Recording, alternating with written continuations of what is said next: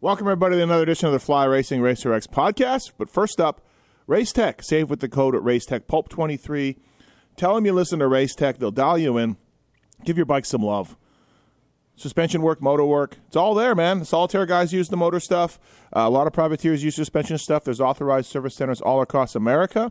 They'll take your WP air forks and turn them into a spring conversion, which seems to be a big hit. And you'll do all this by saving some money by telling them you listen to Pulp. So thanks to Racetech, racetech.com. All right, on to the show. A Pulp MX Network production. Welcome to the Fly Racing Steve Mathis Show, presented by Maxxis Tires, Renthal, Motosport.com, and Kobolinks on RacerXOnline.com. With your continuing gracious support of our sponsors, we're thriving at over 1,800 podcasts delivered with over 20 million downloads. Click the Amazon banner on Pulp MX to help us out. Donate via Patreon if it suits you. And as always, enrich your moto lifestyle by working with the sponsors who support us.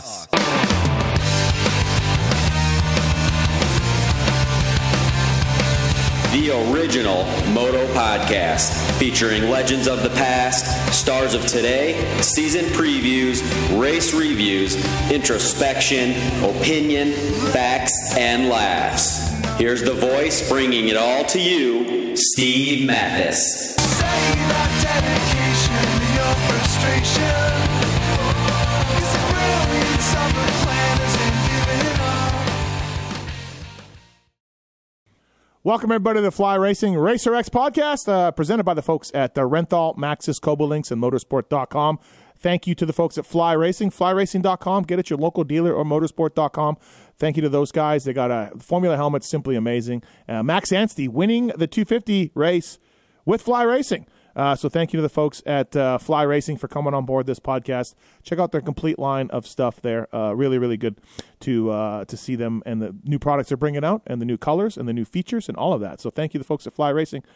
Check it out, flyracing.com. Thank you to the folks at Renthal. They had a special LE this past weekend in New York. You see the gold on all the teams. And thanks to the folks at Renthal. And get it while you can at your local dealer. If you're a dealer, listen to this. Get it from your distributor. It's limited, folks. Sprockets and bars, with pads as well. So Renthal.com.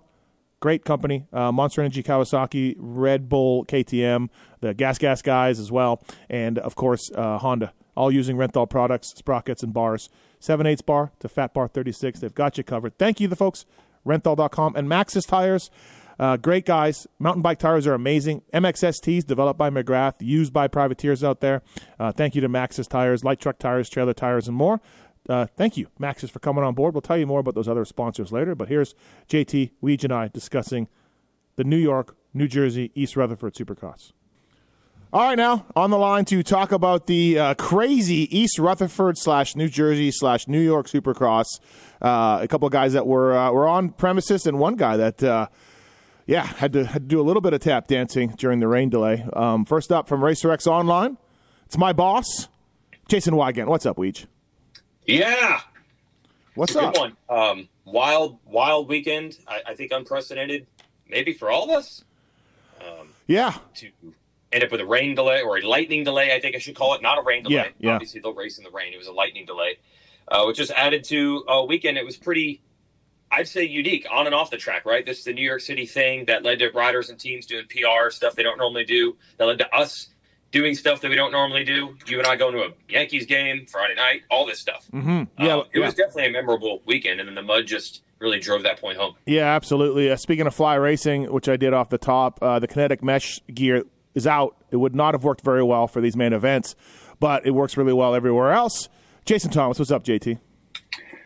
Not too much. Just I didn't go to any baseball games this weekend, so not sure how that all went for you guys. I don't understand why you keep saying this. You tweeted it. You texted it. Like, I don't get it. Like, I don't – like, you can also text and be like, what are you guys doing? Or what are we doing? Or do you guys want to do something? Like, there was no reaching out by you to make any plans or to do anything. Like, I don't get that. Like, okay, I'll take some of the blame. I'll take some of it.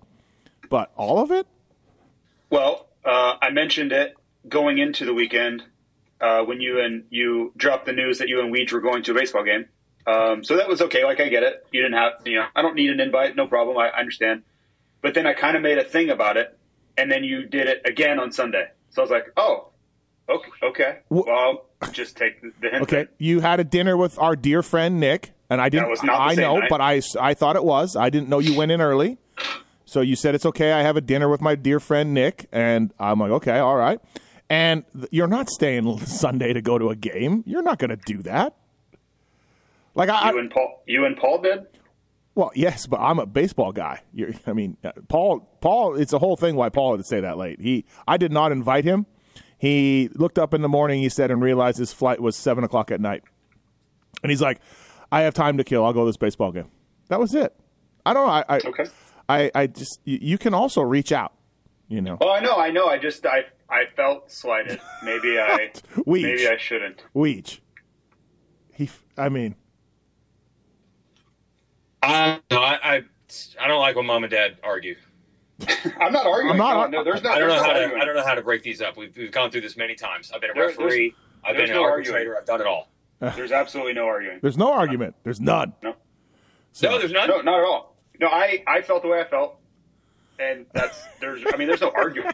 Like, but let's be honest here. You're not staying Sunday for a game. You're not going to do that. Like, you value your time at home and things are. You're not a huge baseball guy, right? So, like, you're not staying Sunday for a game. I would have never, ever predicted you'd stay Sunday for a game and fly home that night. I got home at like 10 o'clock. Okay. Well, I apologize. No arguing. At least he's sticking to that. Right. I'll give you that, JT. Well, I apologize. He's not arguing. Can either one of you? So hold on. I want to add one thing to the record. Okay. One final add. On Wednesday, I texted, "I'm going to dinner with my dear friend Nick tomorrow." This is on Wednesday. Okay. I texted. All right. I must have not misread that or figured it was. That's all. And you wrote back. He just sent me some more meat. Hell of a guy. Yep. So that's right. All I'm gonna have. Right. Love that guy. Maybe I had my days mixed up or whatever. Yeah. I definitely thought you were going Friday night. Yeah, it's okay. We'll talk about the baseball game in a second because there's things to get to at the end of the show. I want to talk about a little bit about New York City as well. Can either one of you never remember a lightning delay in Supercross, right? Like, this is I didn't ask Davey. That's probably the guy I should have texted before the show. We've definitely had to wait for nationals. We've had some. Yep. You've had some delays for motocross here and there. I do not ever remember a Supercross lightning delay of this magnitude. Either one of you guys? I do not. Yeah. No. That's the first for me. I mean, Supercross, yes, we've had Butts Creek has been shortened. We've had some issues, but this is the first. Yeah. Crazy. The guy said on the line that the gate dropped for the parade lap. Like, they were that's how far they had gotten into loading the gate. And then that was it. They dropped the gate, and then they said, pull back. And everybody went in the tunnel. You couldn't take your bike back to the truck. You couldn't take your bikes back to the truck. Everyone had to wait in the tunnel. So they were just I guess from what people I talked to, they were just joking around, laughing, sitting there, waiting to see what was going to happen. There were some interviews going on down there. Doesn't seem like, and maybe either one of you guys could, doesn't seem like anybody changed any tires, from the tire cart. Nobody put paddle tires on, from what I get. It was pretty hard base. But did you guys hear of any of that? Any sort of mud prep going? I mean, they were prepped for mud anyways going down there because it was supposed to rain. It maybe not this bad, but I think the teams were not tires, but the true fire drill. Like, no one was running the mud foam and handguard type stuff before. The main event as it was supposed to run, and then because remember it wasn't raining, right? Like, it was just lightning. We did not have rain, and then the lightning forced us into the rain. It was probably 20 minutes from the delay to when the rain started, I think, right? Yeah, for sure. Yeah. So then no one knew how long. As I was telling you guys offline, I think it kept getting pushed back a half hour at a time. I think it ended up being 90 minutes, but no one knew it was going to be 90. It was like at 9 o'clock, they said, we'll try 9:30. At 9:30, they said, we'll try 10. At 10, they said probably 10:30. Then it became 10:25. So I see, for just as an example, Tony Archer, who's a mechanic for Carson Mumford now, just stressing and sweating like never before, because he's changing to a full mud bike and he's doing it in the tunnel, not at the truck, which I don't think they've ever had to do. Have they ever had to do that? Like, I don't think so. Yeah. Right. So he's putting radiator skins on, taking the gas tank off, and probably putting foam there, putting foam under the skid plate. I mean, he is losing his mind, and several other teams doing the same thing, putting foam in, different air filters, all this stuff, but doing it with just what they have on their cart and in their backpacks instead of at the truck. Yeah. And you know, if they had known that an hour and a half and they started at 9, it would have been fine. But it was like from 10 to 10:20, they basically did get this all done. I don't think anybody changed tires, but there was a lot of other changes. Well, I talked to a goggle guy that said that they had, and not John Knowles, by the way, they had done rain goggles down there. Or they had goggles down there. They were sort of ready because they had heard it was going to rain. So the goggle part was... It's one thing, though, to have another set of goggles in a bag. The bike, you have to choose one or the other, right? Yeah, for sure. Yeah. They were stressing. Mechanics were freaking 250 mechanics were stressing. I'm sure. It actually, once it got off, it wasn't too bad, right? I don't know what you guys thought, but like I was kind of, I tweeted out like, oh, here's a live shot of the race, and it was just this mud thing on Twitter that I found, and it actually wasn't too bad. Some guys were tripling, guys were doubling, like they were kind of doing the rhythms a little bit. You know, it was a harder base, right? They'd worked it in, I think, before the delay, and got it packed pretty good. It was better than I thought, JT, like getting around there. I was expecting worse. Yeah, I mean, I think it all depends on your situation. Like if you weren't covered, your eyelids weren't covered in mud and your hands and, you know, like your gloves weren't covered in mud, it was probably not too terrible. But for the guys that like went down at any point, it was just terrible because you can't hold onto the bike. You can't see. You're getting splashed in the face. Like it's all the worst things of the Bible, right? It's just awful. But the track itself, it could have been a lot worse, right? Yeah. Like they kept it dry on purpose. It's just, man, if you go down in the first turn, you crash at any point. Like just trying to circulate is so brutal after that. It wasn't Daytona 08. It wasn't Anaheim 05. You know what I mean? Like we've seen. That's just the sheer amount of rain, right? Yeah. It rained for like an hour or maybe an hour and a half. And then we went racing. Like, you know, those races are days of rain leading up to it. We had a guy on the track, some fan that slid down the tarp and then ran on the track onto the finish. That was great. Oh, yeah. That was probably awesome. Regretted that afterwards. Yeah, that was awesome. I guess he went by the tunnel where all the mechanics and riders were, and they all started applauding, I heard. So, I don't think security from the pictures I saw were applauding. No, I don't think New York's finest or New Jersey's finest was applauding. Have you seen Blair's video of him cuffed and stuffed down in the tunnel? No. Oh yeah, Blair got him shirtless. Being handcuffed or handcuffed and being escorted around. Yeah. And then even better, like 10 minutes later, he comes back out of like where they were holding him. And we're like, oh, he's getting out. And it's like, no, here comes like the other 5 people in his family just staring a hole through him. I'm assuming the guy's name is either Vinny or Tommy or Joey. Yeah, for sure. 100%. Yeah. JT, you didn't even stick around for the mains. That's incredible. You were gone. I can't believe it. Just, I'm out of here. Well, so this is kind of how it went. We were there, and then I saw the weather come in, and basically I had 2 options. It was either stay for the whole duration. I was just going to be there until whenever this race was run. Like that was one, that was option A. Option B was I saw people starting to go, and there was a coworker that I have that was like, I would really like to go to the hotel if I could get a ride. Not, you know, there were only like 2 or 3 right. cars, and none of them were able to leave other than I was. So I'm like, I can understand your case. And I also like, I'm all right with that. Like, I don't have any responsibilities left for today here. So yeah, might as well go. So I left. Parabinos is like, hey man, PF Chang's closes at 11. I got to go. Yeah, for reals? Yeah, he was dialing in PF Chang's by his hotel, and he had to go too. I was like, what is going on here? He's the most dedicated, most into the sport people I've ever met in my life, and you guys left. I mean, I still watch the race week, but I also have been at every race all season as well. So yeah, I went and watched it from a mile away. Wow. Instead of sitting in an enclosed box watching it, I watched it from TV from a mile away. So that makes me less dedicated. Okay. good with that. No, I'm not. I'm not questioning the dedication is what makes it crazy that you guys left. Well, I honestly didn't know if it was going to be like they're going to be racing at midnight, yeah, or it was going to be an hour, and I didn't really feel like sitting there for 3 hours while they sorted it out. So had I known it was going to be a shorter, I probably would have waited, but it did not look that way at the time. Like, it looked like it was going to be pretty bad for a while. And then I have watched several NCAA football games where it's just this ongoing thing forever, because there's lightning in the area, and then, oh, we got another lightning strike. It's another half an hour. Oh, there was one over there. We got another half an hour. It just turns into this never-ending wait. Yeah. And I wasn't really up for that. At like 10 to 10, there was a Feld guy up in the press box, and he was on the phone, and Mitchie, a guy at Racer X, Mitchie heard him say, 10:25, it's a go. So we were like, we kind of knew at 10 to 10 what it would be. So, But it really was kind of uncertain. So my final question during this delay is, Steve, were you holding court? No, I was never holding court. JT, you think he was holding court in the press box for 90 minutes? Always does.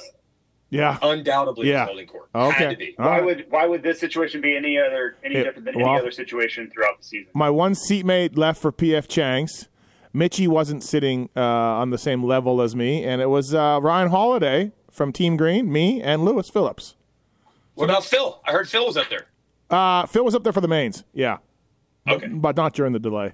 Oh, you didn't have Phil for the 90 minutes? I don't think so. I don't think he was there for the whole thing. Because I heard Phil and Marshall Melton came up at one point. Yeah. Yeah, they were both up there.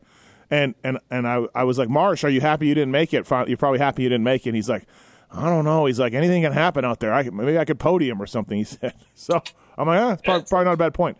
Max Anstie can win. Yeah. Well, having said that, like, sweet Jesus, Anstie and Barcia winning the mud main events. I mean, yeah, let's just call it like it, yeah. They played out exactly how they should play out on paper, which they don't always play out that way. But on this night, it's like, who would you pick? I probably would have went Roczen or Barcia, or I would have went Max Anstie. That's exactly it. Like when Anstie got the start in the 250s, I turned to Lewis, because Lewis is obviously Max Anstie's number one fan. I'm like, of course, he's gone, right? And Lewis is like, yeah, he's gone. I'm like, yeah.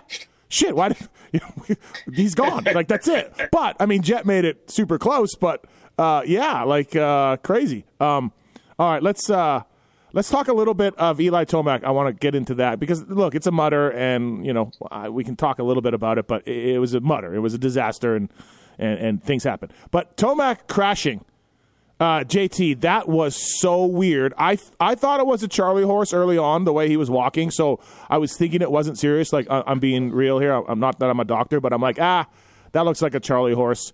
So I was like, he'll be all right. But how weird was that, JT? He's probably cruising at like 60%. You know what I mean? Hand blows off, and dude, it was a big one. Yeah, I was worried about several things. He kind of like landed on his head, so I was worried, you know, like maybe he wouldn't be able to race because of that. And then obviously the limp was a thing, so I didn't know where to go with that either. And just everybody, I think, to a person was like, he doesn't have to be seriously injured. If he just can't race today, everything changes like really quickly. Thankfully for him, he was able to figure it out. You know, once I saw him grab the whole shot on the fake start in the final session, and even though his time wasn't great, I was like, he's fine. Like, he's not going to lose the championship tonight, which is what I genuinely thought was a real concern there for about 3 minutes. Oh, go ahead. No. I think he dodged a bullet there. It could have been a lot worse, but yes, to your point, what a very, very strange crash from a person who seemingly never does that. It just goes to show you, I think, Weege, and I said this when I was holding court in the press box. I mean, when I was just talking in the press box. You just never know. Like, Supercross is dangerous. Like, anything can happen. Like, we give these races to guys, and we give the titles to guys, and we're like, well, this guy's going to do this. And 90% of the time, that's what happens. And then you remember, Supercross is really dangerous. You know? Well, especially with, like, Tomac. Like, that's not a Tomac-type thing. And you could say the same thing about Webb. Had Webb done the same thing, I would be saying the same thing. Those guys don't do silly things like that. So it was very out of character. I'm sure he was just as surprised as we were and probably wondering what the hell that was. I heard, I think it was either Daniel or Ricky say, you know, it looked like his forks bottomed and just caught him off guard. and his hand blew off. Whether that happened or not, that was what someone I heard kind of explained it away as. Yeah, this is why I hate subscribing to the, you know, if this guy wins 5 in a row, the other guy will just finish second 5 times in a row. And I'm like, it's motorsports. I mean, not long after that, look what happened to Adam Cianciarulo, which was not his fault. Like, if Webb or Tomac is where Cianciarulo is at that moment, they're also going over the bars. And then you just, even though Tomac leaves here with now a pretty decent points lead, like 11 points with 3 races left looks a whole lot better than 5 with 4 races left. At the same time, I take the weekend as more of a reminder of, man, you can't count on anything. Not 11 points, 3 rounds. You just never know. I mean, what happened to Adam is could happen to anybody, anytime. It's crazy. Yeah. Although I will say I'll make a little sense out of the crash. So me and Tommy Tenders are down there talking about Yankees tickets, not looking at the track because it's the first lap of practice. Yes. And we don't expect anything to happen. And then Tomac crashes 10 feet in front of us. And Tommy is just beside himself that he wasn't videoing this. And we're like, that's so crazy. How did that happen? That's so crazy. I don't understand. We didn't expect this. But then one man just comes cruising down the tunnel. A man that used to run the number 31. He's from the state of New Jersey. Long-time Suzuki rider. Yeah. His son is now competing. He's a mechanic now. One Barry Carson comes down. And he's like, you see that Tomac crash? And we're like, yeah, it's crazy. We didn't see it coming. And he's like, yeah, but there's a really big G out in that jump. Let me go show you. So then Barry takes us over. Oh, Bear Dog. Bear Dog. Expert on Jersey soil. Yeah. Yep. Now, I don't really necessarily buy that was such a gnarly G. Like, this is Eli Tomac. Like, that's your point, JT. Like, you can give it anything in the world and he can handle it. It's still bizarre. But I did get Barry's perspective, which was great. It was, so Aaron Plessinger crashes out, and AC crashes out, and then Eli has that one also. So, yeah, a little bit of a weird night. Speaking of Bear Dog, we're on track walk, and myself and Jay Dungy and Seth and AP and I don't know, somebody else was there, and we're just talking about Jersey, and Barry's comes up, and I'm like, how much money do you think Barry's won from contingency? Like, and we're all laughing, and we're like, he's cleaned Suzuki out, and blah, blah, blah. And then, like, Barry just walks up, like Jesus out of nowhere. He just walks up, just appears in front of him. You were talking about him. Yeah, just manifested him. Yeah, I don't even like. I'm just like, oh, we were just talking about you and how you clean Suzuki out of money, and he's like, I earned that money. Or I said something about giving him money, and he's like, I earned all that money. I'm like, yeah. But it was so weird that Barry just appeared, like just out of the mist. That's the way it was for us. Like, we were dumbfounded that Tomac just crashed. We're like, how could this happen? And then we turn to our right, and there's Barry saying, I'll show you how it happened. Yeah, Barry just – he's like Field of Dreams. He's just everywhere in that stadium. He's just around. He's just – It's Jersey. Yeah. By the way, Weege, is it East Rutherford? Is it Jersey? Is it New York? Like, I just called it New York on all my stuff. Like, screw it. Feld wanted to be called New York. Well, you say they wanted to, and then I showed you a bunch of screenshots of them calling it East Rutherford, and you did not respond to that. You're like, Feld wants it to be called New York so bad. And I'm like, here's a press release where they say East Rutherford. Yeah, but they want it to be called New York. They ought to call it East Rutherford. But they won't. I mean, can you really say they? I mean, the NFL teams are literally called New York. Like, this is not a Feld thing. Yeah, I know. That's why. That's why I'm saying that. Like, yeah. It's always been tough, and I'm from New Jersey, so I should be biased. We've talked about this in this pod before. I know people from New Jersey that claim the Statue of Liberty and all these things are actually New Jersey. It should be called the Jersey Giants and the Jersey Jets. Whatever, dude. The whole reason all this stuff is there is because of New York City. You're kidding yourself if you think otherwise. Okay, fair enough. Barcia wins. Good job. I ran into Sexton in the parking lot. Not happy about that move. Honestly, I mean, which one? The first one or the second one? The first one, the one to put him down. Yeah. Yeah. The first one was, I mean, fine. He just blocked him, right? Well, I think it's a pattern. Like, he's gone. How many times is he going to do something to Sexton this year? I understand Sexton being upset, but I'm just like, he didn't mean to take your front wheel out. It worked perfectly.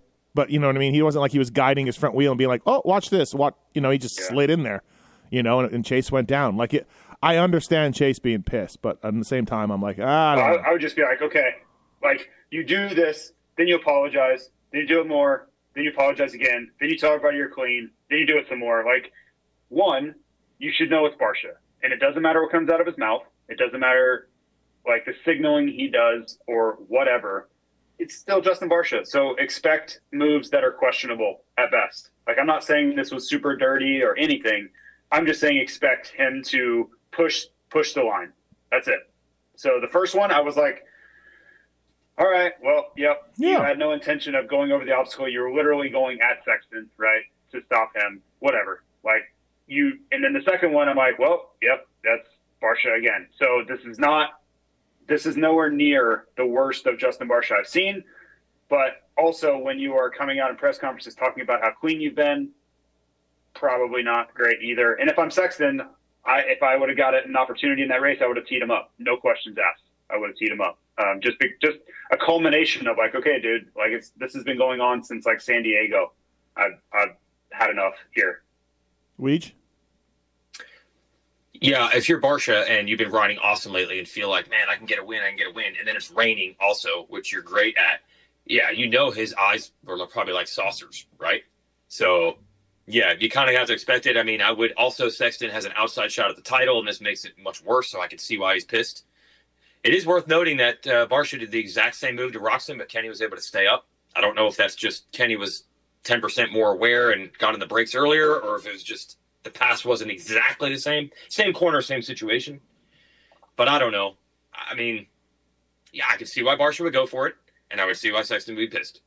Yeah, I think that's where I'm at, right? Exactly. Yeah. Like it's a super cross pass, and it went wrong, but yeah, there was an opening there, and he made it hapen. Yeah. But yeah, if I'm Sexton, but if you're Sexton and you're going to the line, Sexton basically was first going into turn one, right? Yeah, yeah, essentially. Yeah, yeah. You're Sexton. He led all the way down the straight away. Yeah. Well, no, what I'm saying is if you're Sexton and all week everybody's like, hey, man, you're still in this title. And then you see Eli go down in practice, and then it's a mud race, and you get the whole shot, which is the greatest thing ever in a mud race. For about 30 seconds, Sexton might be like, oh, my God, what if I win and those guys both struggle?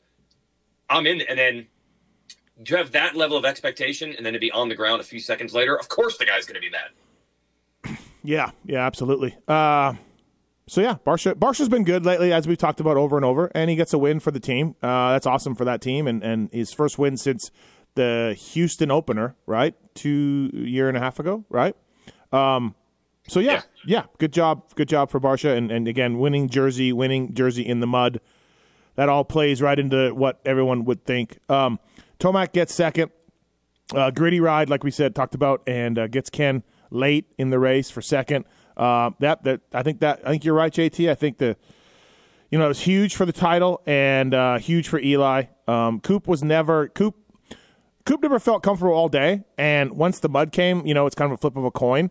But I don't, if it stays dry, JT, I don't know if Coop gives him a run. Like, he didn't look good all day. We had heard he was kind of struggling a bit. Like, it wasn't going to be his night, even if it stayed dry. I don't think. I think Eli was going to put points on him. Definitely could have been. It's really hard to say because the situation would have been so much different. It's not like Eli was riding incredibly well in that time qualifying session either. When he came back out, like, he got it done, qualified okay, but I don't think he was anywhere near 100%. So, yeah, to me, if you're Webb, you'll take a dry opportunity to try to put points on a guy who is vulnerable, whether he was able to go or not. He's still vulnerable, in my opinion. Like, he was in defense mode for the rest of the day for me. Like, it's just, we got to get some points. Don't blow it here. That the whole mindset changes from, okay, let's win the race, let's extend the points lead, to, okay, like, salvage what we can today. We're beat up. We just crashed. Like, can you even race? Like, you're just, the whole outlook changes. And then I think when the rain came, it changed yet again, and not in a positive way for Webb. Yeah, 5th place for Webb. Weege, were you surprised that Roczen couldn't hold on to it? Had a pretty big lead at one point. Yeah, he explained quite a bit after the race. He was jumping a lot of stuff that Barcia wasn't willing to jump early, and then the track was getting a little worse. And he actually pointed to, I didn't see it, but did you guys see Kenny Case the finish? Oh, yeah. Oh, okay. God. I missed it. Oh, dude, it was huge. It was so bad. I'm surprised he lived. Yeah, he said that was maybe the worst case he's ever had. He thought he was going to blow his arms off the bars. And then he said, actually, the worst part was that it smashed all – he got whiplash so bad that all the sweat went to the inside of his goggle lens. Then he had to toss the goggles. He had to toss the goggles not because of the mud, but because of that. Oh, then he's riding out of goggles. Yep. Then when he went down, He crashed in the whoops when Tomac was going by, and he could not avoid saying it, that he had only one concern: keep the bike running. And I think we know why. But then his grip was covered in mud because he was really only concerned with the clutch side, and he dropped the other bar. He dropped the right side bar in the mud, which he wasn't concerned with. He was more like, just freaking hold on to the left, keep the clutch in. So then his gloves and throttle were covered. So, yeah, I mean, it's just a mud race. Yeah. You know, it takes one incident to go from the best rider to struggling. He was tripling onto that table, which was gnarly. Yeah. that was pretty nuts. And then, yeah, that case was huge. A left side of the finish. He kind of got squirrely before it, and I guess he just was like, screw it, I'm going to go for it. And, like, the moment he left the ramp, you're like, oh, no. Oh, like he never – it was no doubt that he was going to not make it. There was no doubt he wasn't going to make it. He just absolutely faced it. Yeah, so I could see that being quite a turning point of the race. I was going to say, though, are we at the point technologically with these bikes where it is impossible to have a race where they can't jump jumps? Like, this is about as much rain as you're going to get. And dudes were just jumping. I mean, yeah. Are the roll races of mud racing past? Is it just done? It'll never happen again? No, I think if Daytona gets muddy again because it's got grass, right, it's going to end up really bad. Or, there's no doubt that the track guys are smarter than they were years ago with tarping. We've covered this on the pod. With looking at the weather ahead of time, with knowing how to pull the tarps off, with sealing the track, all of that stuff. Like, they're better. Yep. There's no doubt they're better than they used to be. We used to have also, I feel like we used to have such a more variety of dirt. Atlanta was this way, Indy was this way, and now we're more predictable with our dirt all the time. The storage maybe is better, or the storage factors or whatever. Like, I think that all comes into play when it comes to a mudder, right? This was a hard base, so I don't know if this was ever going to get that bad. But I mean, yeah, the 250 guys. JT, you're the big racer here on the line. Sitting on the line for the 250s, no parade lap, and you're the first lap, and you're just like, well, I guess I'll triple, like, right? Kind of nutty. Yeah. You know, those early laps, you know, the track's going to be pretty good because the track is really hard, right? Like, it's not soft. There's no like real moist or dirt to sink into. So are you saying it's not that gnarly then? No. Well, the first lap is going to be the best it's going to be. The first maybe two or three laps, because nothing has worked into the dirt yet. It's just basically water sitting on top, right? And if you get a good run coming out of the corner, it's not going to be deep. It's going to be a little slippery, but it's the best condition that you're going to see it. So you really have to try to push hard on the first couple of laps, which you saw Anstie and some of these guys doing, get all the jumps and build a huge gap, because about halfway the water's going to get worked into the dirt. It's going to get softer, ruddier, and really slow down. So those guys with a lot of rain and mud experience, like Max, knew, like, first lap, if I get a start, I'm sending it because the track's going to be really good. Like, it's going to be reasonable until 22 bikes hit it, let's say 3 or 4 times each, and then it's going to really change to the worst. And you saw the lap times come down. You saw them go from jumping everything, putting combinations together, to rolling through sections, and that's just, the track's degrading. Yeah. So to your point, yes, it is sketchy, but you also know if you've done that a few times, like, you kind of can get away with that in the early laps. The track's going to be pretty reasonable. Oh, see, Colin Park was in the post-race thing, and Colin was like, yeah, man, I didn't really know. I was out. I didn't know when I could hit the first lap. I didn't know what was going to go on. No parade lap. I didn't know how the track was. I didn't walk it, you know what I mean, or anything like that. So that's where I was kind of coming from. Biggest rule of thumb there is stay away from, like, ruts, because they're going to be full of water. And then in the sections that aren't ruts, it's going to be really hard. Like, the water's not sitting on top of it. It's run off. So it's not going to be anything other than a little bit icy. So you saw Max, like, he was really aggressive early for that reason. So we covered the top 5 guys, they lapped up to 5th, I believe. I think did Coop get lapped? I think Coop got lapped. Let me look here. Yeah, I think he did. Yeah. Yep. I want to say it's one of those things you can't, if you folks just watch it on TV, you never really get a look at the gaps if riders are far apart. I mean, Eli, did Eli actually pass Coop or just started with him? Yeah, just 4 guys. 4 guys were on the lead lap. Yeah. It was startling how much, I mean, Tomac earned it. Like, he pulled, I can't remember if he passed Cooper or not, or just started in front of him and pulled away massively. Sexton got up and was in fourth, and I'm like, oh, I wonder if Sexton will make a run, especially because Tomac had been hurt earlier in the day, but he put a ton of distance on those guys, made up a ton of ground, and then passed Kenny, and I think even closed down on Barcia a little bit. Like, he rode awesome. He put literally a lap on Webb, and I know it's a mud race, so it's a little different, but still, if you put a lap on your title rival with 4 races to go, that's very good. Yeah, absolutely. So, yeah, Coop gets lap, top 4 stay on the lead lap. Shane McElrath, 6th. Kevin Moran, 7th. I mean, I don't know, guys. So, yeah, just stop me if, you know. No, it's cool. Freddie was 6th forever. Yeah. Somehow, sketchy Fred was holding it all together. He was 6th for a long time until 3 laps to go, and then he dumped it. And he ended up 11th, but Dino was up there and fell. Benny was 4th for a while. Yeah, Benny was 4th in the very beginning, absolutely. Benny was 4th and went into the pits for goggles. Yes. Running 4th. Yeah. Yeah. Yeah.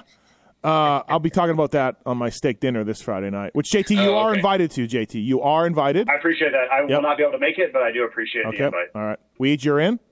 Oh, I'm in. Yeah. Absolutely. Which is kind of bullshit. You win a bet with Benny's dad, and I get a steak dinner out of it. Yeah. Yeah. Jeff is like, bring Weigandt.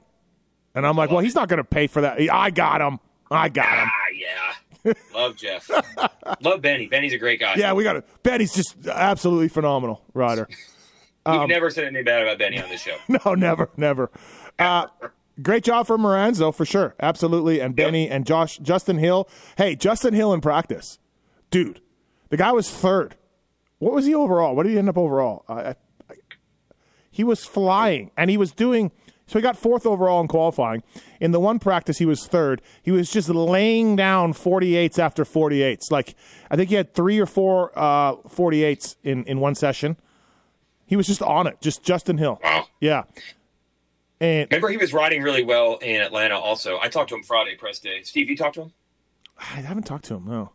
A few weeks back, I was on track walk with Ryan Holiday again, because I'm a big futures guy, right? So we were talking futures, and Justin walked right up to us, never looked at me, never acknowledged me, had a good conversation with Ryan Holiday, and kept walking. I'm like, oh, okay, all right.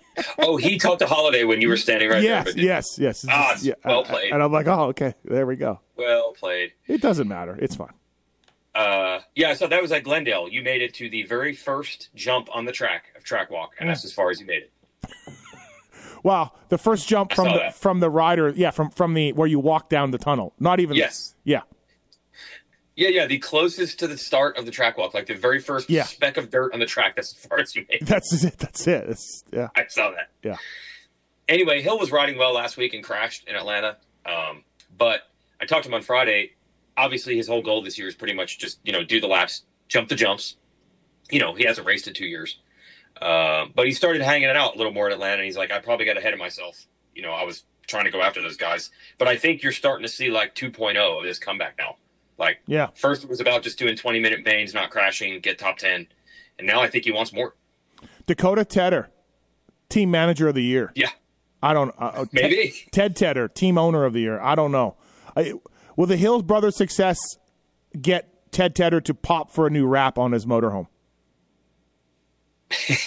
Do we think? Still have the same thing? Yeah. Yeah, we still have all the family on there. We have the wrong people listed and everything for riders. Okay. Do we think? JT? I don't know, man. Times are hard. Maybe entering a recession here.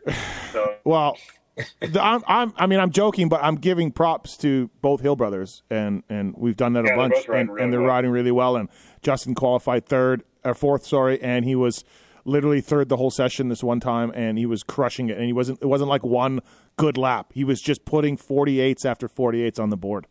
And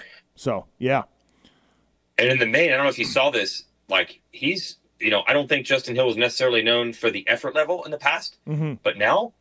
Dude, he got to Freddie on the last lap. The race is over. Like, Barcia's taking the checkered flag. He's already celebrating. And everybody else, I'm sure, is in complete salvage mode, like, just get me out of my misery. And then I hear 2 bikes, like, pinned. And I'm like, what psycho is still racing the last lap? I'm like, oh, Hill and Freddie are battling, and I look, it's for 9th place. So this is big for both of them. Yeah, yeah. I mean, down to the wire. And Hill got him. And I think Freddie actually got knocked down, and that's why Freddie lost his spot. But I really like Tampa. Who were we talking about there? Justin Hill and Dino. And Dean and Justin plowing into Dean in the last turn in Tampa, where Dean was like, you can just have it, dude. It was for 12th. Oh, yeah. Yeah, that's right. Yes, Dean was like, yes. So now it was with Freddie. Yeah. I mean, it wasn't a takeout, but I was we talk about this on the show all the time, right? There are dudes battling like their lives are on the line in a position that nobody's watching and nobody's paying attention, right. And it's a mud race, well, and they are going at it. That's why I like, you have to be at the races. This is why you have to be at the races. Now, again, I've missed a lot. But I've missed, 4 races this year, 5 races a year. I'm not being a hypocrite here, but this is the stuff you see when you go to races. These are the things where you see the effort level and you see the guys digging deep, and you're like, shit, man. People that don't notice this kind of stuff, but someone needs to check the Hill's Boren stroke, because this is phenomenal. I mean, the signs were there. Ted Tedder told us years ago. He did. That this was the secret. And did you hear about the Hill brothers and their Mini Cooper incident? No. On Friday, I guess the team has a Mini Cooper in their truck or their rig or something for a team vehicle. Okay. They were in New York City, and I guess they were stopped at a light, and apparently they got boxed in, and then these dudes came out and just started beating on their car with crowbars and breaking out all the windows, trying to either kill them, steal things from them, or steal the car or something. And they got away, and they got into some sort of high-speed pursuit in Manhattan with these people. Wow. Yeah. Yeah. Wow. Yeah. Crazy. Oh, my God. Okay. Dino 10th, Freddie 11th, Jason Anderson, never a mud specialist at all. But he hasn't led a lap this year. I was just looking at the stats. He hasn't led one lap all year long. Well, Steve, I don't want to get started on a rant, but he's actually won a couple of Triple Crown races, so surely he has led laps. That's funny. There we go. So the stats say 0, huh? 0, yep. And I didn't even think of that, and I did not have this. Or they just don't keep track of those. I swear to God, I didn't have this preloaded. There was no ill intention here, but I feel something building inside. Oh, boy. I feel. Let's just move. Let's just go on. But can you believe it? Can you believe it? Like, can you believe it? Jason Anderson was on the line with everyone else, and he won. And there is just no record. Hey, Anderson, go F yourself. Ah, unbelievable. AMA. All right. So Anderson, yeah. Does Anderson win a race? Well, I mean, no, okay. No. I'm on record as saying his best shot are the last 2. Right. I mean, obviously the odds are getting worse and worse. We know that, but I have looked at these rounds, and the last 2 are his best shot. Dirt, altitude. Even though he used to have the altitude sickness thing, I don't believe that's a thing anymore. So yeah, we'll see. I have to do though. It's not looking very good. I agree. The last round, Tomac's protecting the lead, Webb's DGAF, and it's altitude and hard pack, and Jason Anderson takes off with a win. Right? That's a prime. I'm just looking at the way the tracks shape up, what his strength set and skill set is. Tomac may be on cruise control, maybe not, right? But typically these guys don't ride their best race in title mode. So I just think there's opportunity there.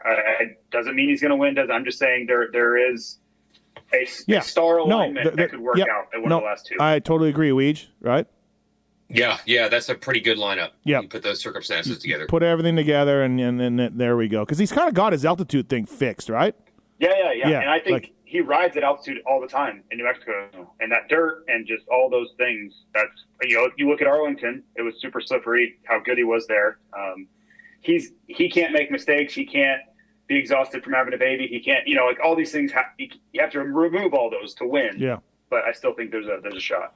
I think you're right. And I think that could happen. And also him not doing well in this weekend was highly predictable for sure. Okay, Chiz 13th. Chiz was mad after the race because he was way higher and his bike was steaming and he needed goggles and he really felt like he could have got a top 10 pretty easily, but he had some issues. He was not happy after the race. Chiz is normally a very happy-go-lucky gentleman. Not so much. I feel like that's kind of everybody at a race like this, though. Yeah, yeah. Like, if you went down the line and asked people, like, how'd it go? They're not going to be like, well, you know, everything went pretty well. Yeah. Didn't really have any problems. Yeah. That, you know, like, yeah. Maybe Barcia. But everybody else, like, something was going on. They couldn't see. Like, Roczen's eye looked like he got punched. Yeah. You know, like, it was so red. Like, everybody was having their own unique issues. So I understand what Chiz is saying, but I don't think he was the only one having problems. Barcia would be like, yeah. Oh, yeah. Oh, yeah. All right. Starling, 14th. Harlan... 50. Colt Nichols, also predictable, not to do well this race. Chase Marquez. Cade was up there. I had Cade in fantasy. He was up there and then dropped back. Tristan Lane made his first main event of the year. Jeremy Hand, who is on a 450, not on a 250. Hashtag never change AMA. I might have looked at Jeremy Hand for fantasy, but I got scared seeing he was on a 250F, but he was actually on a 450. So great job, AMA, again. Simonson, first main event. So... yeah, good job, guys. You know? I want to ask a question about Hand. You interviewed him a couple weeks ago, so you got his number. You could probably check with him. He races 250 East, right? Yeah, those are a few guys that just jumped up, right? Yeah, so was this a preemptive, like, look, it's a showdown. Yeah. My chances of making the main are not good. Yes. I'll just make some money on a 450. And I'm looking through. I believe this is his first 450 main ever. So that was a shrewd move. That was seriously one of the smartest moves of the weekend. Yeah, yeah. I would have liked to have known he was on a 450 AMA. Okay. I'm just saying, like, that's to be like, my odds of making the showdown are not great, which that takes, you got to put your ego aside to say that. And, I mean, obviously making a 450 main is no joke either. The fact that it all worked out. Good job, young man. Also, Simonson needs a haircut. It's a lot. It's a lot going on. But that PRMX team, three guys in the main event, Marquez, Cade, and Simonson. So good job to those guys. That's good. All right. Anything else? Partzilla PRMX. Just help those guys out. Yeah. Yeah, they're not so happy with the announcing crew right now. Are they not saying Partzilla? They're not saying anything.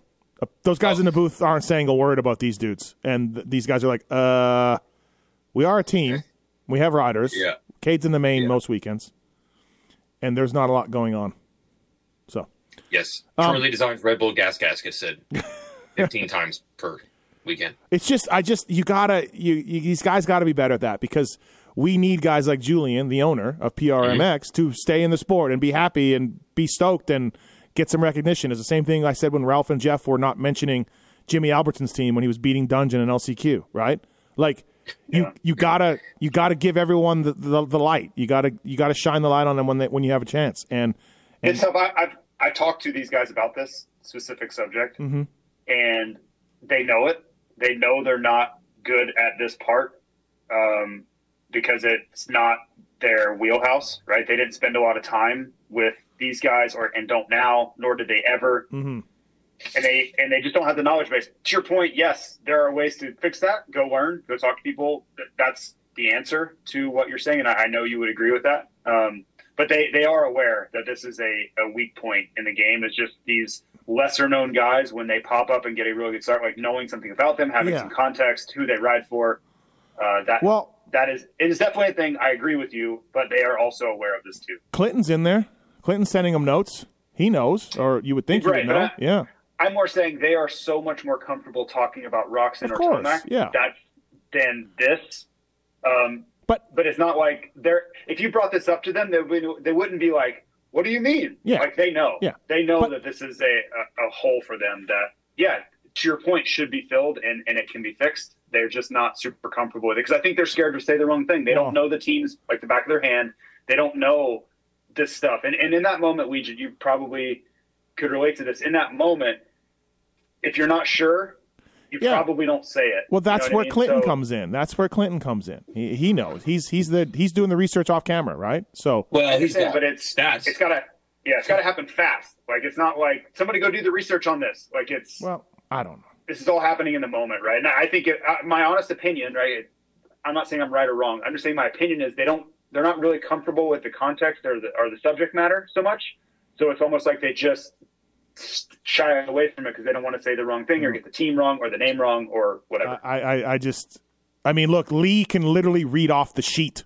Lee can read the sheet, the sponsors on the sheet. Yeah, and I'm not talking about Lee so much. I'm talking about. Well, I know, but that's the bare minimum that they're not even doing the bare minimum. Understood. Right. I'm talking about Ricky and James giving insight into them riding more than anything. No, I get it. That's fine. That's understandable. I mean, us three on the phone can tell you 13 things about Cade and Simonson and Marquez, right? I get it, but I don't know. And they know this. My only point was that they know this, and I think they want to get better at it. And they, to their point, your point, they probably should just read the sponsors off the sheet. So that's it. That's fair. That's not an unfair ask. Which is not a Ricky thing. That's a Lee thing. Well, it could be Ricky too. Like Ricky can do that, right? Yeah. They all have the stat sheet, and if I'm Julian, and I'm a little bit WTF, which I know he is. So, all right, that's it. I can rant about the Triple Crown if you guys want stats, but all right. Anything else? 450 wise, New York, New Jersey, East Rutherford. So it's 11 now, and what to Sexton? It's 17. Oh, still 17. Sorry, no, 22. Wait, no, 21? I was going to say, 22. Like, 22. 20. Oh, it's right back where it was. Yep.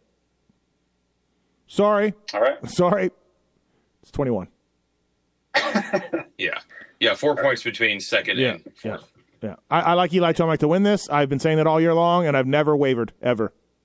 Well, to me, the odds go up like a lot each week, right? Yeah. I'm not even saying he has to gain points, but when it stays the same, the math would tell you that, yeah, it's just one more weekend, right? And all Eli's trying to do is keep the status quo here. Like, he doesn't have to do anything.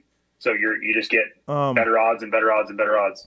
So it is weird, like, and we all like Coop, but and a lot of the industry was predicting some, closer mentality from Coop coming in the last, and we haven't seen it.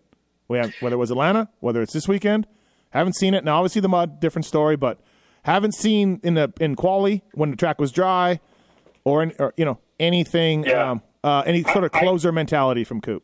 I get a really strong sense, and this is my opinion. I don't have direct information, so nobody read anything into this. I'm just giving my opinion on what I see, body language, attitude. I really don't think he's happy with his motorcycle, like at all. That's just what I sense from him.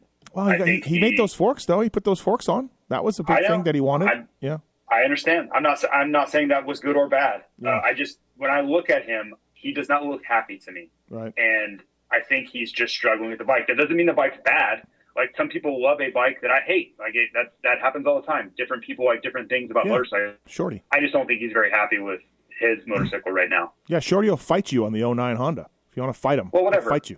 I mean, and we always go back to that, but I'm saying, there have been bikes over the years where people have loved them, and then you talk about the same bike, and then that person's like, what are you talking about? Like, that bike was awful. That's just a part of it. We're all, we think he's moving on, is sort of what we're hearing. I think he will, yes. Yep. I think he will. I'm hearing the same, too. Yep. We're all hearing the same. And, so, I mean, look, Coop's pretty hard on himself. I think fans think the guy's cocky, but he also is super harsh on himself publicly. And if he ends up winning 2 races this year, which is what he's got 2 wins right now, right? Yeah. Yeah, I mean, I think, okay, we all think Cooper Webb is back. Like, this is way better than last year. But this is not quite 2021 level either. And whether that's him or the bike, I'm sure he'd be the first to admit, like, hey, I needed to win Indy. I didn't win it. I needed to win Seattle. I didn't win it. I needed to win Atlanta. I didn't win it. Like, there were races where he was ahead of Tomac, races where Tomac was struggling. He made up points. Necessarily, he didn't win. And, he won a whole lot more than 2 races in 2019 and 2021. So, yeah, that could be exactly what you're saying, JT, or whatever it is. He's back-ish. Yeah. He's better than 2022, but 2021 Webb, we're not seeing that either. Yep. No, absolutely. For whatever reason. Yeah. No, yeah. I agree. It's been a little bit of a surprise that he hasn't sort of living up to what a lot of people in the pits thought it was, and a little bit of his reputation of, closing this deal up. So, yeah. Do you think there's anything to the kind of cyclicality of motorcycles. And what I mean by that is that KTM that he won on in 2021 was like the end of a cycle. And I think everybody that rode it loved it, right? And I'm talking like from Benny Bloss to Baggett to Webb to Muscan to, you just go down the list. Everybody's like, this bike is amazing. Like, it's great. And you saw that playing out. And I don't know if that was just the end of a bunch of years in a row of it getting better and better and better. And now they're kind of on the front end of that. Like, they're a year and a half into this platform. Maybe in 2 or 3 years it gets better. But to me, a lot of that I don't necessarily think is Webb. I just think the motorcycle is in a different place than it was then. Probably fair to say. I mean, again, Cooper can be harsh on himself, but I'm going to guess he probably doesn't disagree with you. Yeah. All right. That's it for 450s for New Jersey, East Rutherford, New York Supercross. Thank you to folks at Renthal and Maxxis. I talked about them at the beginning of the show. Also, Kobolinks, code Pulp MX, made in Boise, Idaho. And it's a lowering suspension link for everything from Aprilia to Yamaha. If you use that code, you get free shipping and a discount from Kobolinks.com.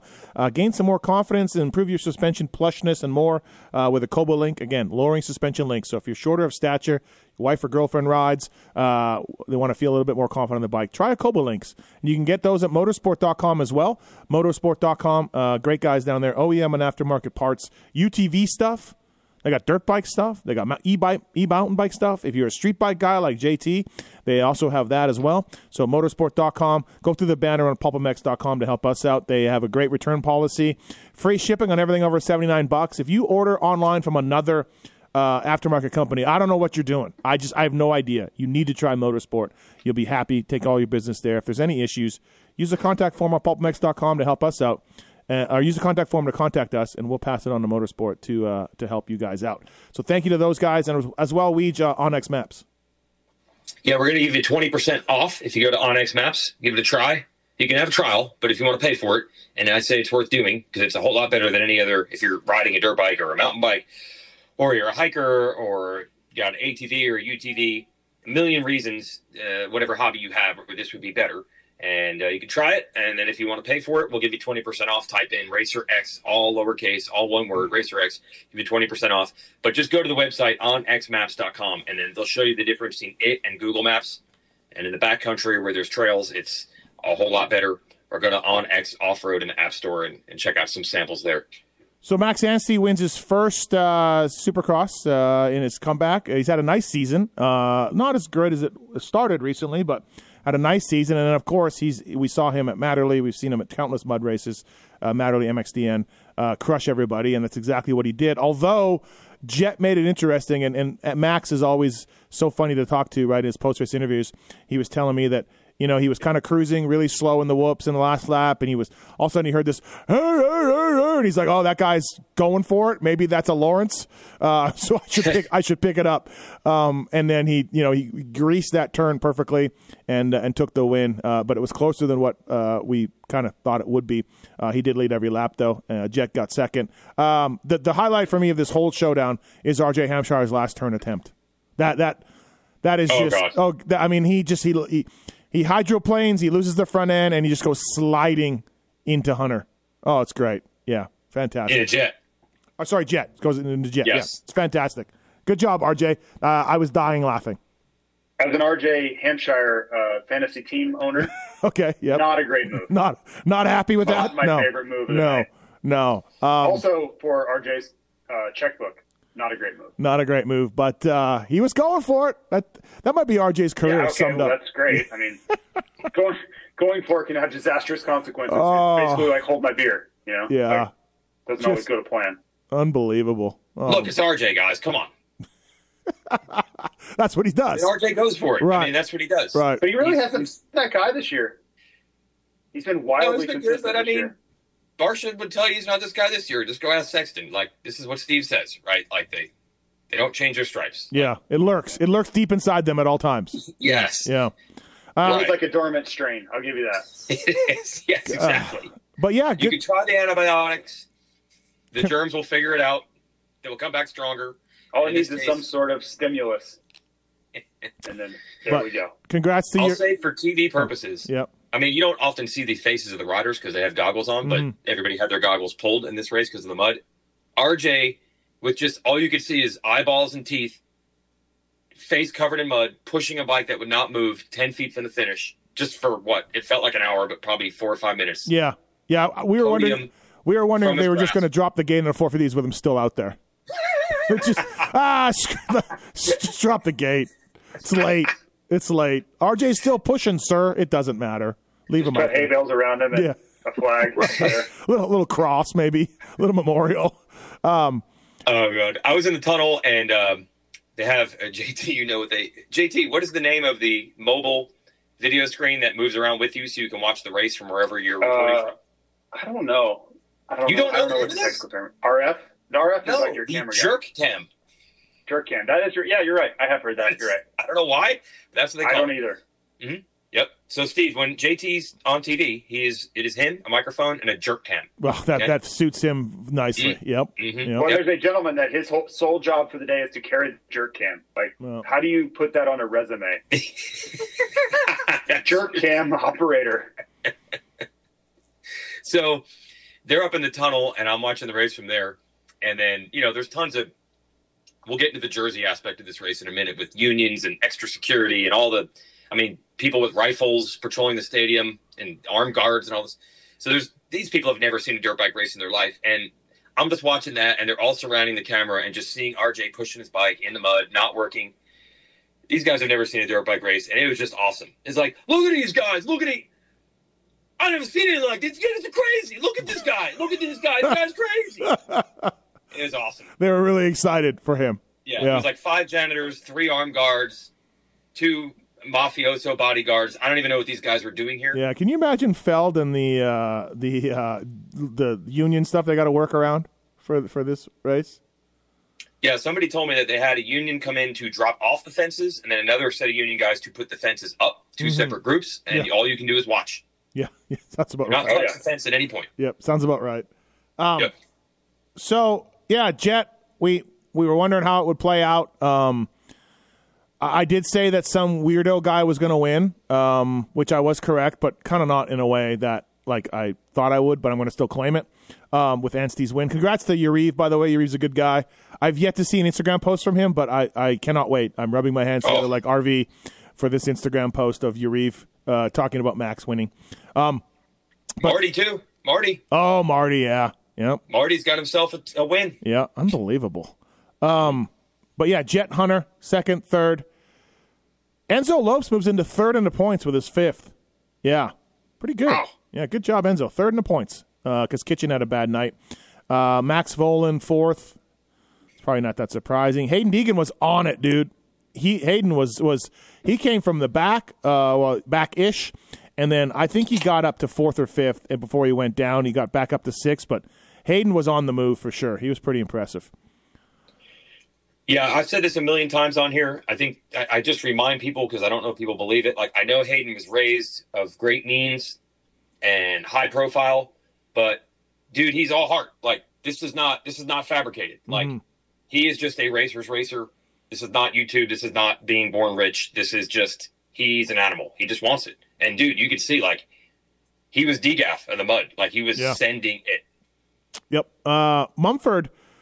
Mitch Payton had a couple things going on under his truck. I was over there earlier in the day and started talking politics with RV. Unfortunately, that went sideways. But before that went all sideways, I don't know what's wrong with these people. I guess that's what they say about me. Right. It's all down. I guess that's what they say about me, but I don't know what's wrong with these guys. Oh, I'm sure that's what they say about you. Right. Okay. So anyways, before then, Mitch Payton put on a fat bar on Joe Schmoda's bike. That is the first time a crossbarless bar has ever been on a pro circuit race bike at the races. So that's what Schmoda's been running, which was a breakthrough for Mitch. And then Mumford, because he's got this bad calf or whatever, he had those ankle saver foot peg things on. You guys ever see those? It's got the little step on the behind the foot peg. Yep. Yeah, so he's running those. And we were having a good old time with Peyton being like, what is going on over here? Like, what's next? What kind of loose program are you running? And Scott Mumford, Carson's dad, was like, no, it was Mitch's idea. And I'm like, I don't believe this. I don't know what's going on over here. What's next? I'm like, those stag pegs? Are we putting stag pegs in the side panel? What are we doing? Swing arm weights. Yeah, swing arm weights. Absolutely. Damn, I wish I would have thought of that, JT, when I was there. Yeah. Hey, Mitch, here, put this thing on the back of your swing arm. But Mumford got seventh, so good job for Mumphy and all that. Cullen Park, eighth, Joe.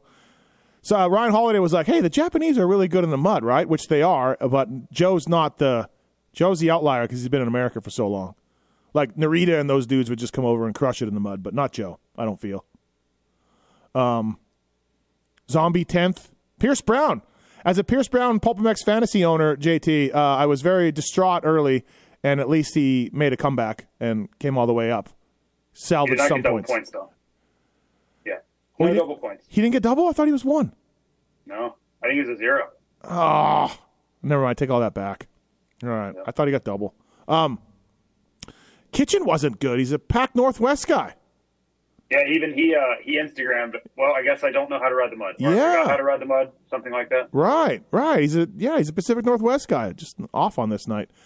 But again, like Weege, like you said, you just get a bad start and you're done. It doesn't matter how good of a mud rider you are. And Anstie said the same thing. Like Anstie said, I know I'm good in the mud, and everyone is telling me, hey mate, you're gonna win, and you know you're rubbing your hands together. But as Anstie said, like even being as good as the mud, you fall down once. You get a bad start, and it doesn't matter how good you are in the mud. Things go south. If you can't hold on, like you can't grip, you're done. Yep. Like you just have no chance of doing well. How many times did Jordan Smith hit the deck?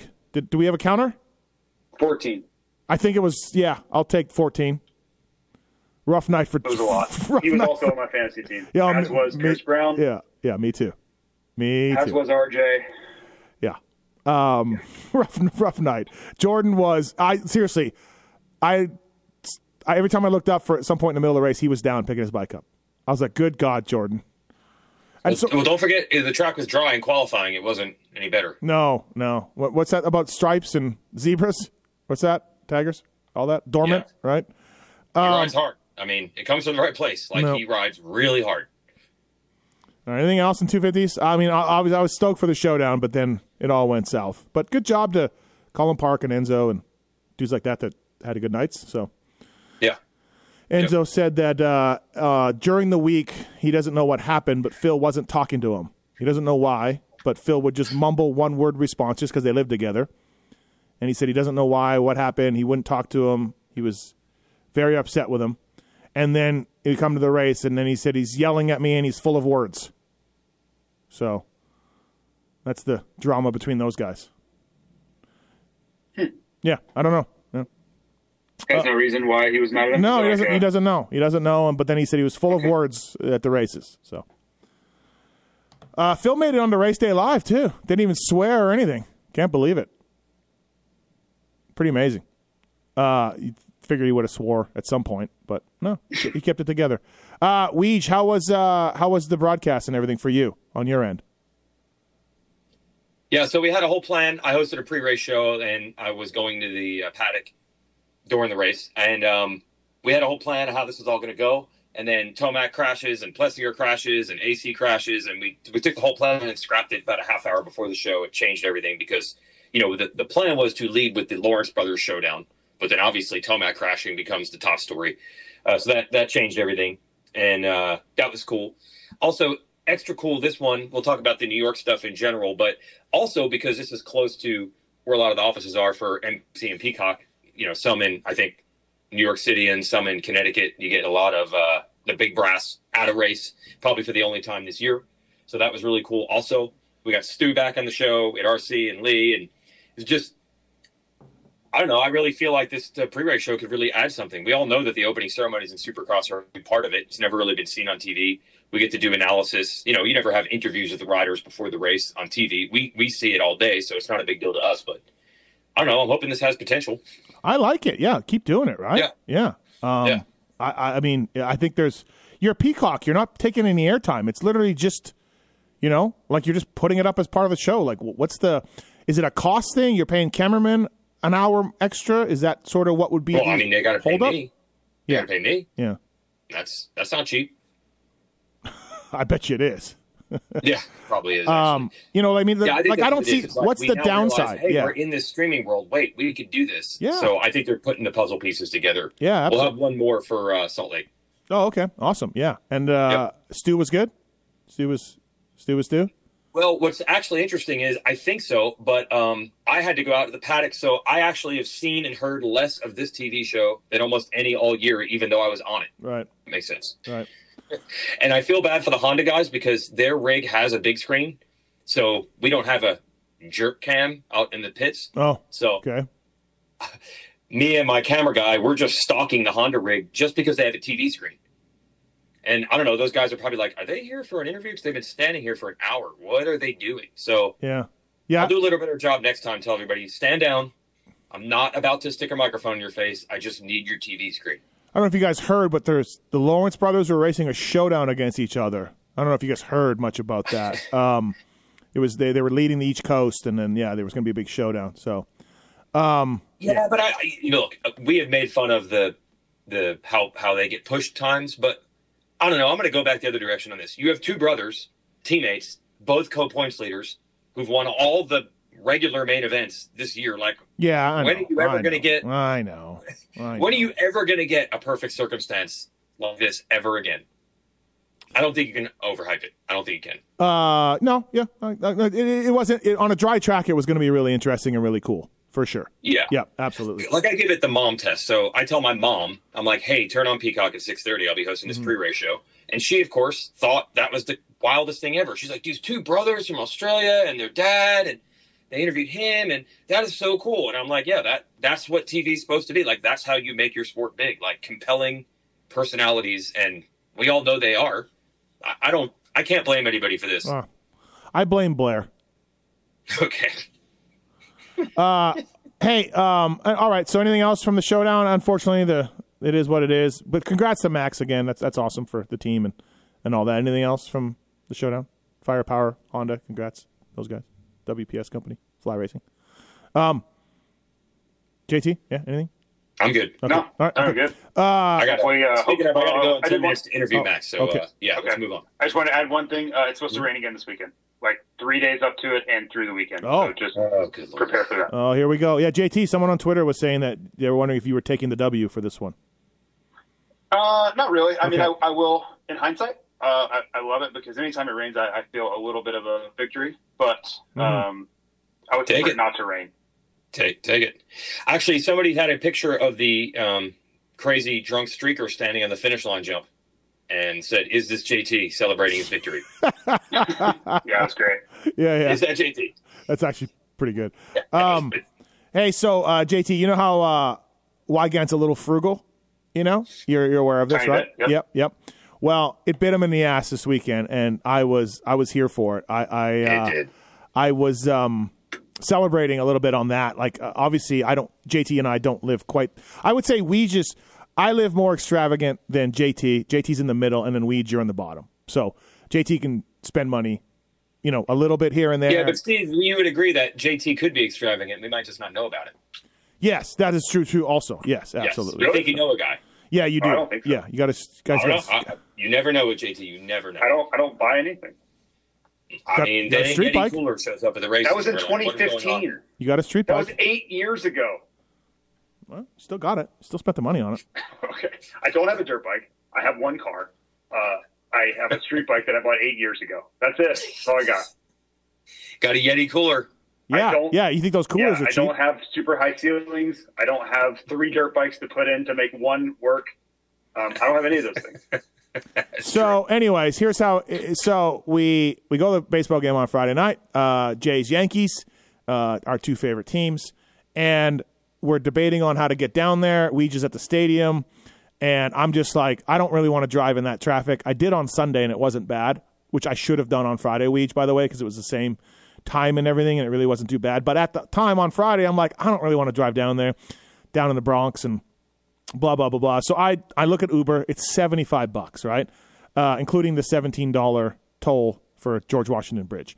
But I'm like, okay, all right, well, I'm just doing it. I'm just going to Uber down there and pay the money and whatever. So I make it down on time. I Uber down there and make it down on time, and I'm in the seats for inning 1, inning 2, inning 3. No Weege, nothing. Weege's favorite player growing up was Don Mattingly. I cannot believe this happened. Don Mattingly is now a bench coach with the Blue Jays. And in the third inning, maybe after the maybe after the Jays stopped at the top of the third. I'm not sure. They play a 5-minute video with all of Donnie Baseball's greatest highlights as a Yankee.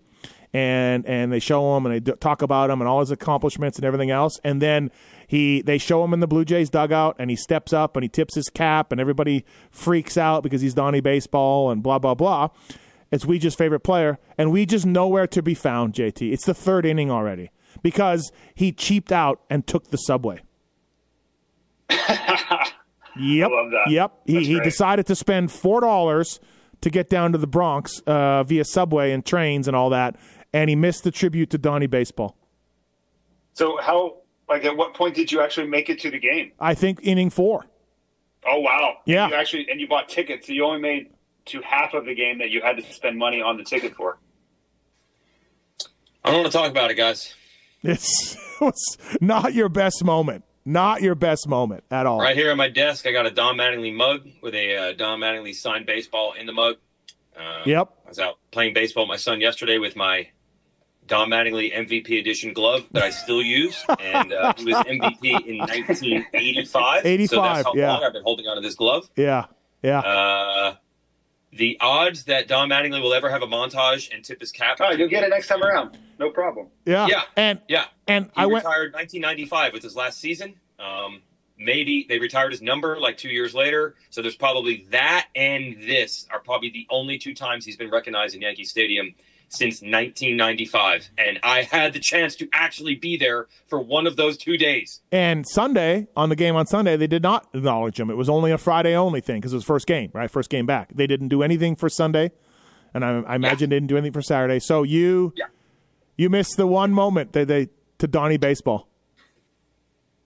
I'm aware. Really second guessing. Because you had to take a train to Penn Station and get off and take a subway to the Bronx. And this is all true. And connect and unbelievable. Now what swerved me was, yes, my meeting didn't end until 6:15, and it was a 7:05 game, so I knew it was going to be super tight. And I knew that honestly the fastest way is to just drive. Like Uber would be essentially the same, but even like the 2 or 3 minutes of waiting for the Uber, I'm like, every minute counts here. I think I just need to drive. I've driven in New York City a lot, actually. Yeah. I haven't driven to Yankee Stadium, but I'm like, hey, 6:30 on a Friday is not the ideal time to do this, but whatever. But some people on our TV crew, they are also New York experts, and are like, man, you don't drive. You can take the subway, you can do it. And when you look at what it says it's going to take, it is true. You're only on trains for probably 30 minutes. But you have to calculate it took 10 minutes to get from MetLife Stadium to the parking lot of the train station, then probably 10 more minutes to get to the train. Then you wait 5 minutes for the train to show up. Then you wait a few minutes for the subway to show up.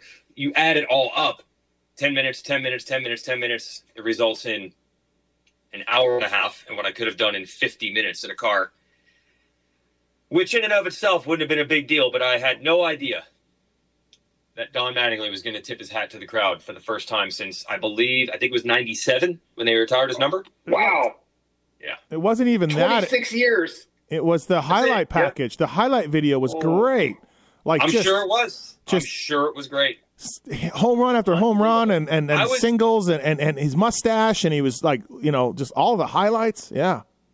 I had been waiting even now through Monday for Steve to say, no, dude, I'm just kidding. That actually didn't happen.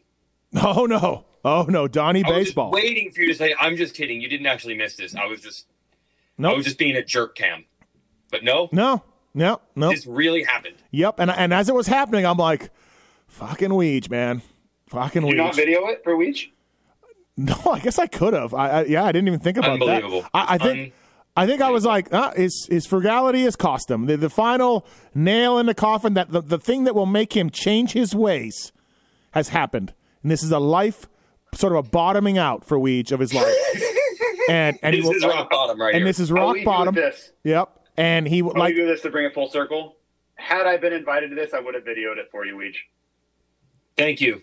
As if you would have known Ouija's love of Donnie Baseball. You wouldn't have known that. JT, but Steve would have certainly tipped you off. Oh yeah, because Steve would have been loving it. The look on Steve's face would have told me all I needed. That's probably true. That's true as also. So, yeah, Ouija, like an alcoholic that maybe beats his wife and crashes his car, and laying on the side of the road, you have reached rock bottom in your cheapness. I mean, these highlights, I've watched these highlights on YouTube many times because I'm a big Donnie baseball guy. And he steps up in the dugout. They show him. He steps up. You know, you can see his eyes are a little moist, tipping his cap both ways, and you missed it. I got to go, guys. I got to interview Max Anstie.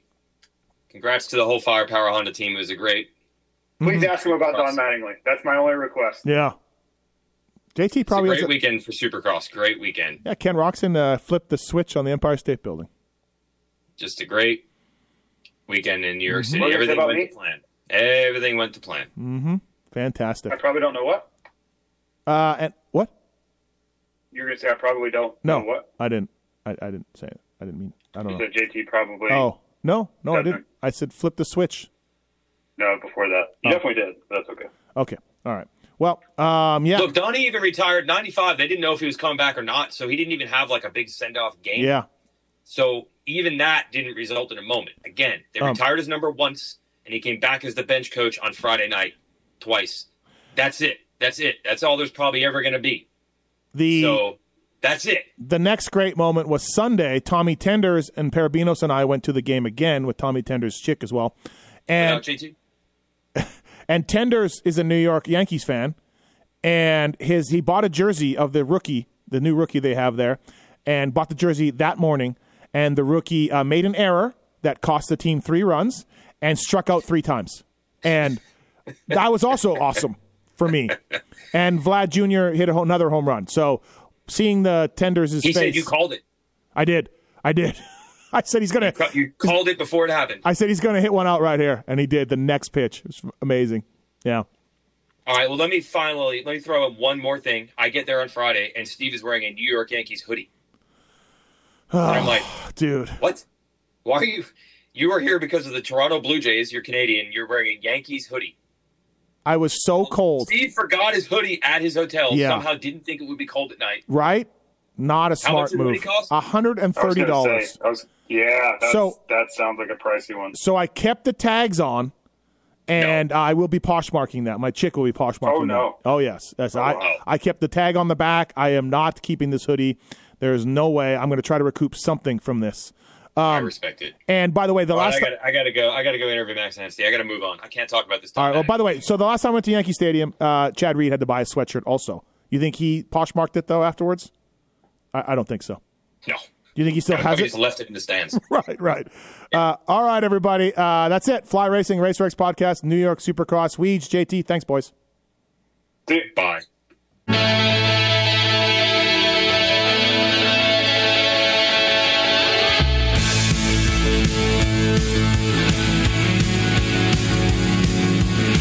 This has been the Fly Racing Steve Mathis Show, presented by Maxxis Tires, Renthal, Motosport.com, and Kobolinks on RacerXOnline.com. Thanks for listening and supporting our partners.